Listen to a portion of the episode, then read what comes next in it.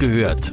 Brandenburg am Morgen. Euer tägliches News-Update von mods.de und lr.de aus der Region.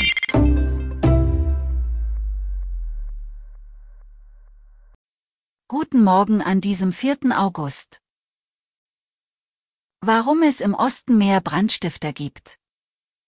Erstes Urteil im Fratelli-Prozess. Brandenburg lässt Insekten sterben. Das und mehr erfahrt ihr heute bei Wach gehört, Brandenburgs Morgen-Podcast von mods.de und lr.de.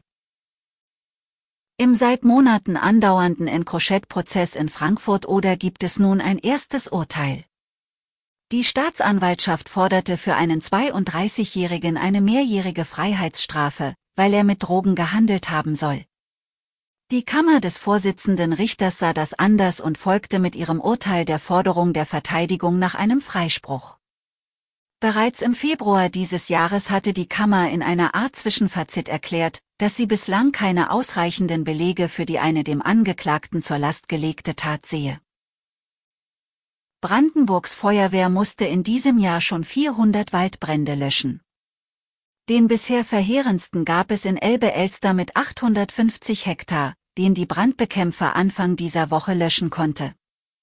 In den meisten Fällen geht die Polizei davon aus, dass Brandstiftung die Ursache dafür ist. Eine neue Statistik des Bundeskriminalamts zeigt ein eigenartiges Phänomen auf, in Ostdeutschland wird mehr Brandstiftung erfasst. Im Landkreis Ostprignitz-Ruppin gab es auf 100.000 Einwohner 46 Brandstiftungen. Im nordrhein-westfälischen Gütersloh waren es nur fünf. In unserem Bundesland wurde am häufigsten in der Stadt Brandenburg an der Havel gezündelt. Noch mehr Brandstiftung gibt es in Sachsen-Anhalt und Mecklenburg-Vorpommern. Nicht nur die Vegetation leidet in Brandenburg. Auch das Sterben von Insekten schreitet voran. Die Sechsbeiner sind vielen lästig, doch sie sind essentiell für unsere Nahrung. 2019 sammelten Aktivisten in zwei Volksinitiativen rund 100.000 Unterschriften für mehr Insektenschutz. Doch die Ziele sind das eine, die Umsetzung eine andere. Von einigen Vorhaben mussten sich die Aktivisten schon verabschieden, etwa das Sichern der Artenvielfalt in Städten und Gemeinden aus finanziellen Gründen. Auch die Forschung zum Insektensterben steht auf der Kippe, weil hier die Finanzierung noch nicht klar ist. Als Gesamtsumme werden zwischen 40 und 80 Millionen Euro veranschlagt. Aus dem Finanzministerium heißt es jedoch, dass keine zusätzlichen Mittel zur Verfügung stehen. Finanziert werden könne nur das, wofür es Fördergelder aus Berlin oder Brüssel gebe. Der Geldbeutel wird in vielen Bereichen schmaler, da die Ausgaben steigen. Mit Sorge erwarten viele die Strom- und Gasrechnungen im Herbst und Winter. Der Energieversorger EWE e hat deutliche Preissteigerungen beim Gas angekündigt. Der Preis steigt auf 14,99 Cent pro Kilowattstunde. Das bedeutet bei einem Durchschnittsverbrauch von 20.000 Kilowattstunden jährliche Mehrkosten von 364 Euro. Davon sind 23.000 Kunden in Brandenburg betroffen.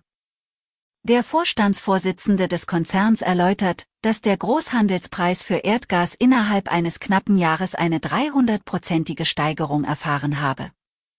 Der Börsenstrompreis erhöhte sich seit Januar um mehr als 200 Prozent. In der Lausitzer Stadt Forst sieht es beim Thema Gas ähnlich aus. Der dortige Stadtwerke-Chef kündigte eine hundertprozentige Preissteigerung an. Dies wird auch das Wohnen verteuern.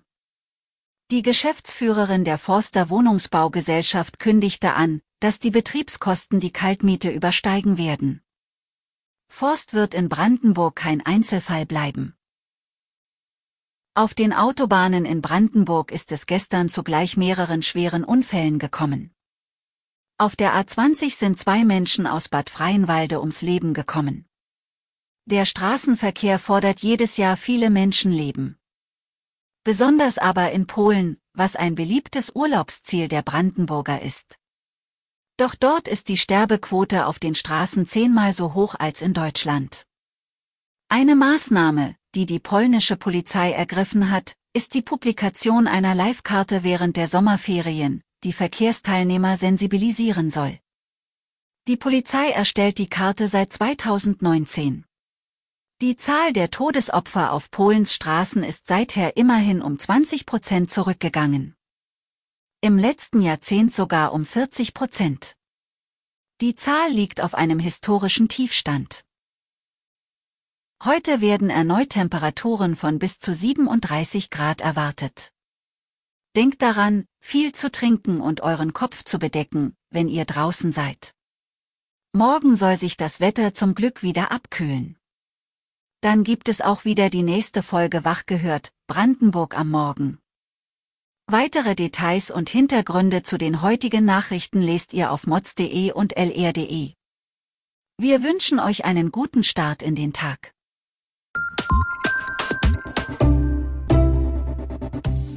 Wach gehört. Brandenburg am Morgen ist eine Produktion von mods.de und lr.de. Wir freuen uns auf euer Feedback per Mail an wachgehört.mods.de. Ihr findet uns auf allen bekannten Podcast-Plattformen. Abonniert uns für euer tägliches News-Update.